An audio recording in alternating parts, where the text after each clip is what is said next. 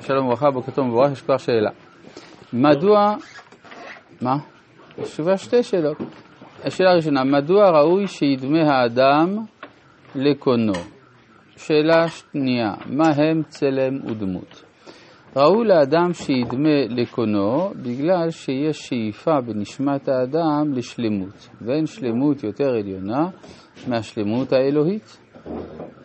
שת... ודבר נוסף, ההידמות לקונו הופכת את ההתנהגות המוסרית לעניין שהוא לא רק תועלתי, רווח לאדם באשר הוא אדם, אלא זה הופך את זה למשהו אידיאלי, כיוון שהוא לשם שמיים ולא לשם עצמו. שאלה שנייה, מה עם צלם ודמות? בהקשר הספציפי של תומר דבורה, הכוונה לנשמה ולגוף. בסדר? טוב. שתי שאלות. בבקשה, מה עם שאלותיך? אה, שאלה ראשונה, והיא. מדוע רמ"ק מתמקד פה כל כך בספירת הכתר? שלכאורה היינו חושבים שהתמקד בתפארת או בכל הספירות בצורה שווה? נכון. זאת השאלה הראשונה. כן. שאלה שנייה היא שראיתי איפשהו, ראיתי בפייסבוק, שאני חושב הרב רוטנברג אמר שמניטו המליץ ללמוד את תומר דבורה ולא את מסיעת ישרים. כן, אז מה השאלה? טוב. התשובה לשאלה הראשונה, מדוע הוא מתמקד כל כך בכתר? שתי תשובות בדבר. א', כי בא לו. ג', ג', אה, בגלל שככל שהדורות מתקדמים, האורות העליונים מתגלים יותר. ולכן אתה רואה שבתורת האריזל דובר הרבה יותר על עולמות הכתר מאשר אצל המקובלים הקודמים. וככל שהעולם הולך ומתקדם, אז יש יותר הרחבה כלפי מעלה, וזאת אחת הסיבות.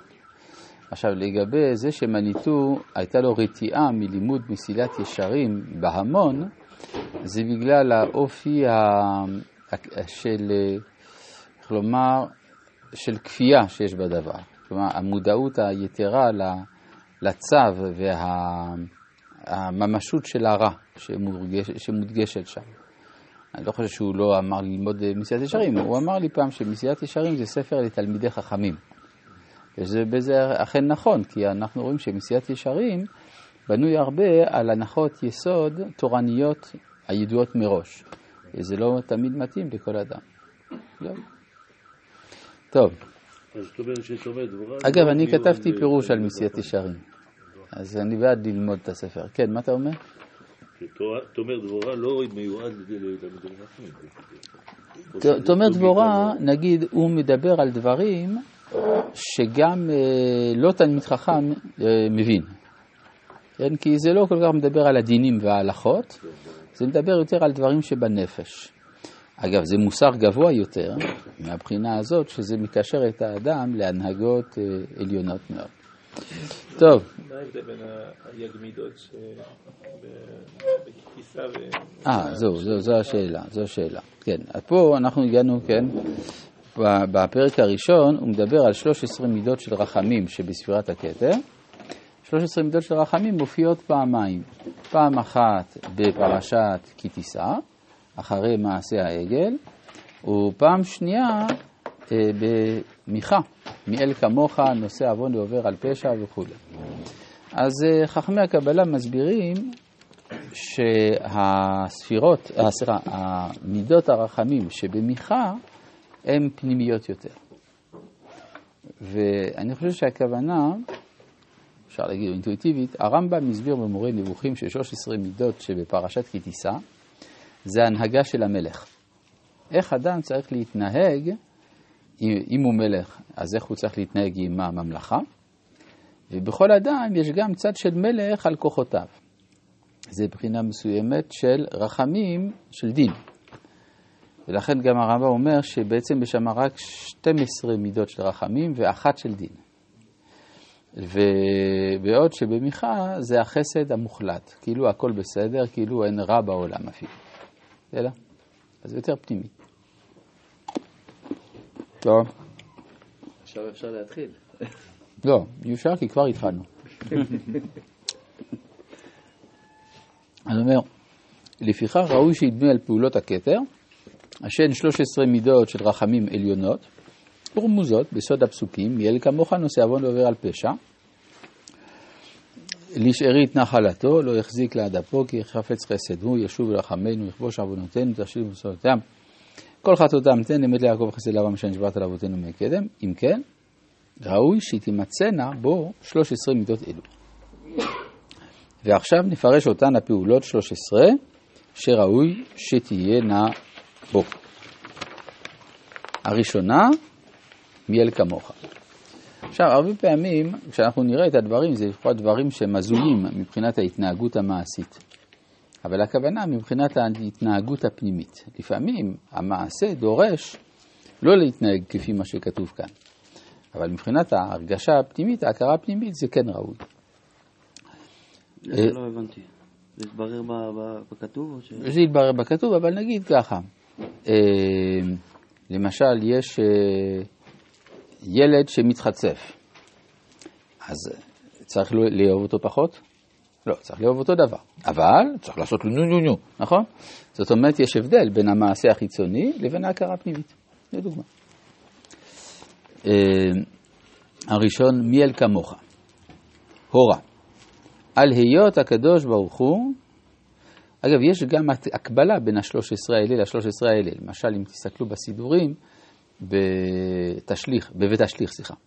כשאנחנו עושים סדר ותשליך בראש השנה, אומרים את ה-13 מידות של מיכה, וגם רמוז בסוגריים שם ה-13 מידות של פרשת כי תישא. אה, הורה, על היות הקדוש ברוך הוא מלך נעלב סובל עלבון, כן, לא נעלב כמו בעברית מודרנית, שאני כועס, אלא להפך, מסכים שיעליבו אותו. מה שלא יכילהו רעיון. הרי אין דבר נסתר מהשגחתו בלי ספק. ועוד אין רגע שלא יהיה האדם ניזון ומתקיים מכוח עליון השופע עליו. זה לא אומר שהקדוש ברוך רוצה להגיב מיד. והרי תמצא שמעולם לא חטא אדם נגדו, שלא יהוא באותו הרגע ממש שופע שפע קיומו ותנועת איבריו. ואם היות שהאדם חוטא בכוח ההוא, לא מנעו ממנו כלל, אלא סובל הקדוש ברוך הוא עלבון כזה, להיות משפיע בו כוח תנועת איבריו, והוא מוציא אותו כוח באותו רגע בחטא ועוון ומכעיס. והקדוש ברוך הוא סובל. כלומר, הקדוש ברוך הוא יכול היה כל רגע לייבש לו את איבריו, לא מייבש. ולא תאמר שאינו יכול למנוע ממנו הטוב ההוא חס ושלום, שהרי בכוחו ברגע כמימרא לייבש ידיו ורגליו, כעין שעשה לירבעם. ועם כל זה, שהכוח בידו להחזיר הכוח הנשפע ההוא, והיה לו לומר, כיוון שאתה חוטא נגדי, תחטא בשלך ולא בשלי, לא מפני זה מנע טובו מן האדם, אלא סובל עלבון, והשפיע הכוח, והיטיב לאדם, לאדם טובו. הרי זה עלבון וסבלנות, מה שלא ישוער. ועל זה קוראים מלאכי השרת לקדוש ברוך הוא מלך עלוב. דהיינו אומרו, היינו אומרו, מי אל כמוך. אתה אל בעל חסד, המיטיב, אל בעל כוח להינקם ולאסוף את שלך. ועם כל זה אתה סובל ונעלב, עד ישוב בתשובה. הרי זו מידה שצריך האדם להתנהג בה, רצוני לומר. עכשיו, עד עכשיו זה איך שהקדוש ברוך הוא נוהג. בכל הפרקים יש תמיד איך שהקדוש ברוך הוא נוהג ומה אנחנו צריכים ללמוד מזה. הרי זו מידה שצריך האדם להתנהג בה, רצוני לומר, הסבלנות. וכן, סבלנות הכוונה סובלנות, כן? שהוא מוכן לסבול את התנהגותו של חברו. וכן היותו נעלב אפילו למדרגה זו, ועם כל זה לא יאסוף טובתו מן המקבל. כן? זה כמו הכנסת המשאיות לרצועת עזה בזמן שהם יורים עלינו, בערך, משהו כזה.